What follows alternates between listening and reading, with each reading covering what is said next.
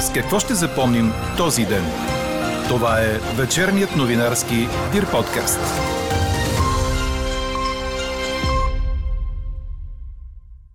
От Министерството на външните работи призоваха хората и медиите да не говорят за изтеглянето на сънародниците ни от Афганистан. Това можело да застраши сигурността на вече изведените и на чакащите евакуация – Подготвят антиковид мерки за футболните срещи. Феновете ще сядат през две седалки, няма да има правостоящи. А за действащите от днес мерки, никой от собствениците на заведения няма да може да се възползва от възможността да работи на 100% при изискванията за напълно вакцинирани персонал и клиенти. Още от коментара на Емил Коларов от Сдружението на заведенията очаквайте в този подкаст. Говори Дирбеге. Добър вечер, аз съм Елена Бейкова. Чуйте подкаст новините от деня – Слънчеви събота и неделя се задават, съобщава синоптикът на Дир подкаст Иво Некитов. Утре температурите ще са от 30 до 34 градуса в повечето места, за София се очакват около 30 градуса. И двата почивни дни предлагат отлични условия за море и планина, като повече внимавайте в събота, ако сте в Рила или Пирин. Ще има краткотрайни валежи и грамотевици. Сухо и горещо ще бъде и началото на следващата седмица с температури от 30 до 35 градуса. Държавата се опитва да абдикира от задълженията си и да прехвърли на бизнеса задачата да накара хората да се вакцинират. Такава цел вижда Емил Коларов от Сдружението на заведенията в актуалната заповед на здравния министр, с която се разрешава на ресторанти, барове, фитнес и кина и други обекти да работят с 100% от капацитета си, но ако техните служители и посетители са 100% вакцинирани или преболедували или покажат отрицателен резултат от PCR тест, направен до 72 часа преди това. Коларов определи заповедта като наглост и попита защо за пореден път мерките обхващат определени браншове, а не въжат за всички. Той припомни, че под 20% от населението у нас е иммунизирано срещу вируса. Окей, okay, дава се някаква възможност, ама общо взето не виждам кой ще може да се възползва от тази възможност. За да се вакцинират нашите колеги, всеки задава въпроса, да бе, ние се вакцинираме, Май Иван от Рези, като ми дойде на проверка, а той не е вакциниран, по това логика ще ме проверява мене дали аз съм вакциниран. Нали, има и някаква логика в това нещо.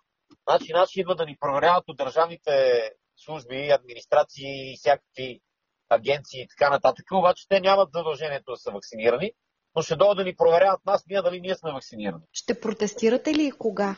Ще протестираме, разбира се, в момента, в който излезе някаква заповед, която ограничава по какъвто и да е начин още нашата дейност, на другия ден сме на площадите. След като тази сутрин от парламентарната група на има такъв народ излязоха с декларация, в която настояват за отмяна на ограниченията, според тях дискриминационни и нарушаващи правото на хората на труд и свободен достъп до обществени обекти, здравният министр доктор Стойчо Кацаров разясни пред медиите, че това не са ограничения, а възможности, които не са задължителни.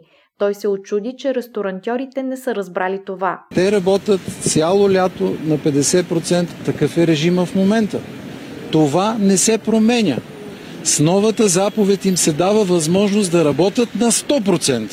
И те казват, ние ще протестираме. Добре, напишете, че не искате на 100, а на 50 и аз ще отмена веднага. Само съдържателно, може би е важно да се уточни това. Ако нямат законова възможност да изискват здравна информация под формата на документ, сертификат, това... Има, моля ви се, моля ви се да не си измисляме причини и факти. Такава възможност съществува отговорността, за това я носи министъра на здравеопазването. Не я носи а, собственика на заведението. Министъра на здравеопазването е преценил, че това може да се случи. Той е предвидил възможността да това да се случи. От тях единствено се иска да съгласуват действията с регионалните здравни инспекции. Нищо повече. Стойчо Кацаров обясни още, че мерките не се налагат по браншове, а според степента на епидемичния риск. По думите му в момента няма област у нас, в която да са нужни по-строги ограничения от действащите. В края на подкаст новините очаквайте още от коментара на Емил Коларов от Сдружението на заведенията, както и мнението на пиар експерта Любомира Ламанов, къде сбъркаха управляващите в кампанията за мотивиране на повече хора да се вакцинират. Ще разберете и резултата от днешната ни анкета – от днес пак COVID мерки. Това мотивира ли ви да се вакцинирате? Правителството обмисля решение месец по месец, за да намери пари за заплатите и осигуровките на работниците от автомагистрали Черно море, съобщи в парламента министърът на регионалното развитие Виолета Комитова. По-рано днес работници от фирмата блокираха магистрала Хемос при пътния възел край село Белкопитово и пътя Русе-Разград заради неразплатени според тях около 37 милиона лева за извършен ремонт на автомагистрала Тракия. Комитова заяви, че протестът трябва да бъде насочен към предишния регионален министр и към бившия шеф на дружеството автомагистрали Стоян Беличев, тъй като той е сключил финансово необезпечен договор с фирмата изпълнител Автомагистрали Черно море. А в позиция до президента и министър-председателя от Българската браншова камера пътища настояват за спешни действия за осигуряване на пътната безопасност и разплащане на държавата с компаниите от бранша. От камерата предлагат при актуализирането на бюджета да се предвидят средства за пълно, а при невъзможност да бъде договорено разсрочено разплащане на извършените ремонти, както и да се гарантират пари за предстоящите дейности до края на годината – Предупреждават и за организиране на протести. Няма забавяне на разследването по нито една от преписките и досъдебните производства, свързани с полицейското насилие по време на протестите в периода 1 юли 30 септември миналата година. Това става ясно от информация, внесена от главния прокурор Иван Гешев в Народното събрание. Според съобщението на прокуратурата, предоставените данни са по повод решение на парламента от 17 август.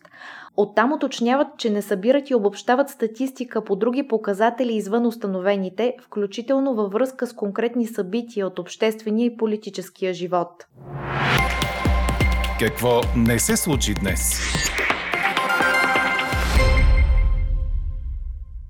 Няма да се допуска публика в секторите на футболните стадиони, в които няма седящи места. Това е една от мерките обсъдени на среща между Министерствата на здравеопазването и на младеща и спорта във връзка с достъпа на хората до футболни матчове. Предвижда се феновете да присъстват като сядат през две седалки, а влизането ще става само след представяне на билет, пропуск или покана – сред предложенията е и зрителите да влизат най-късно 15 минути преди началния час на футболната среща, а пропускателният режим да бъде организиран при спазването на дистанция от минимум 2 метра. Носенето на маски през цялото време остава задължително.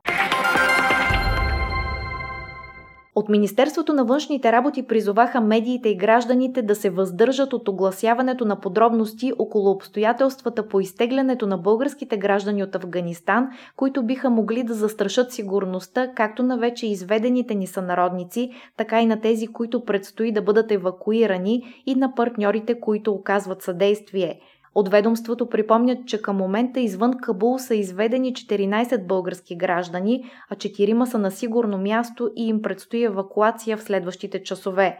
Министерството е в постоянен контакт с българите и оказва съдействие за тяхното изтегляне от страната и за по-нататъчното им придвижване до България. Междувременно говорителят на талибаните Мохамад Сухаил Шахин покани чуждите държави да участват във възстановяването на Афганистан и в добива на природни ресурси в страната, предаде ТАС, като се позова на телевизия Ариана Нюс. А от Световната програма по прехраната на Организацията на Обединените нации предупредиха, че всеки третия в продоволствена несигурност в Афганистан заради съчетаното въздействие на войната в страната и последиците от климатичното затопляне – според представителя на програмата, цитирана от Франс Прес, освен с економическите последици от пандемията, страната се бори с втората голяма суша през последните три години. Тази година снегът в Кабул бе твърде малко и топенето му осигури много малко вода, добави представителят, споменавайки за силно пострадали от това добитък. Конфликтът естествено отежнява ситуацията още повече, тъй като фермерите не могат да съберат реколтата, бягат от домовете си и от съсипаните лузя. Достъпът до храна е затруднен и от разрушената инфраструктура – мостове, язовирни стени, пътища. Очаква се Русия да даде съгласие един от членовете на българската група да присъства при свалянето и дешифрирането на данните от черната котия на падналия МиГ-29, съобщи министърът на отбраната Георги Панайотов. Инцидентът се случи на 9 юни край Шабла, при него загина подполковник Валентин Терзиев. Котията ще бъде изпратена в град Курск, където е специализираната лаборатория, към която е насочена българската страна. Очаква се българските експерти да получат визи и ако това се случи днес, могат да отпътуват в понеделник, посочи Панайотов. По думите му няма срок за снемане на данни от черната котия, но за една седмица след като започнат да свалят данните, ще ги дешифрират и ще ги представят на българската страна. Четете още в Дирбеге. Рафаел Надал повече няма да играе през 2021 година, предаде Корнер. Испанският тенесист отказа участие на откритото първенство на Съединените Американски щати и обяви, че няма да играе до края на годината. 35-годишният Надал, който заема четвърто място в световната ранглиста, отпадна неочаквано от турнира във Вашингтон по-рано през август, а след това не играе в Торонто. По този начин испанецът се присъединява към компанията на Роджер Федерер и Доминик Тим, които също ще останат вън от корта до края на 2021. През този сезон Надал спечели две титли на любимия си Клей над преварата в Барселона, както и Мастърса в Рим. Най-голямото разочарование за него бе Ролан Гарос, където отпадна изненадващо на полуфиналите от Новак Джокович. Чухте вечерния новинарски Дир подкаст. Подробно по темите в подкаста четете в Дирбеге. Какво ни впечатли преди малко?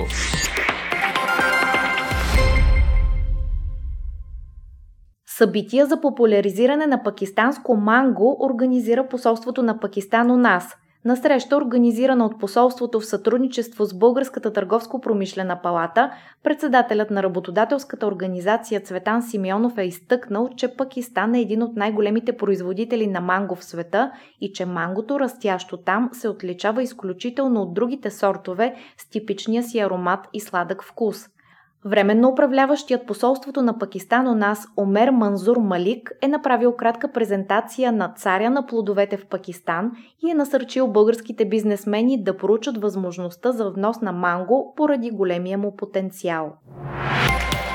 Каква я мислехме, каква стана?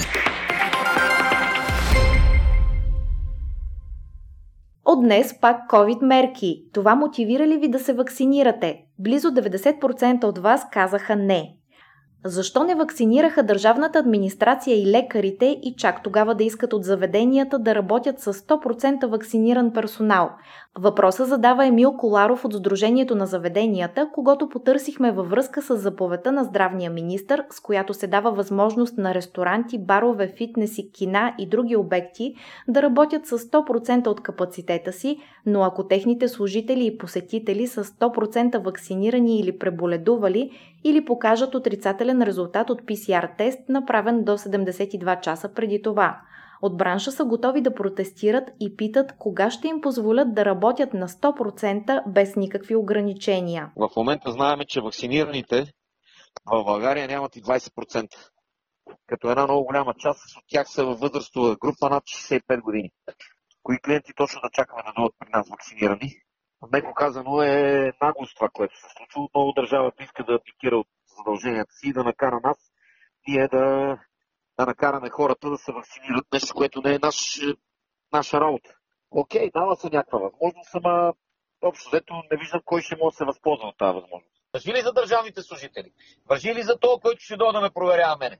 По тази заповед, де-факто, тези служители, които не са вакцинирани, държавни служители, нямат право да влезат в заведението да ме проверяват, ако аз работя на 100%, защото аз трябва да работя на 100% с 100% вакциниран персонал и 100% вакцинирани клиенти. Хора, които влизат в заведението. Значи той ако не е вакциниран, как ще влезе вътре? Това е логиката на това нещо. Не само само ние, но са едни и същи браншове винаги. Фитнеси, кина, театри, а другите? Значи навсякъде друга, всеки може да се разхожда, всеки може да е без маска, всеки може да работи на 100%, но ние трябва да работим с ограничения. И другото, което е, кога ще работиме ние на 100%, ако от зелена зона започваме да работим на 50%? Значи в този малумен план толкова глупаво са направени всичките а, зони и въобще всичките а, ограничения, че просто значи, започваме зелена зона, която зелена зона се предполага, че е зона, в която всичко работи нормално и няма ограничения, защото няма заболеваемост де факто. Обаче заведенията започват да работят на 50% ограничения в зелената зона. А кога ще работят на 100%, питаме ние. Значи ние де-факто никога няма да работим на 100% вече от тук нататък. Така ли да го разбирам?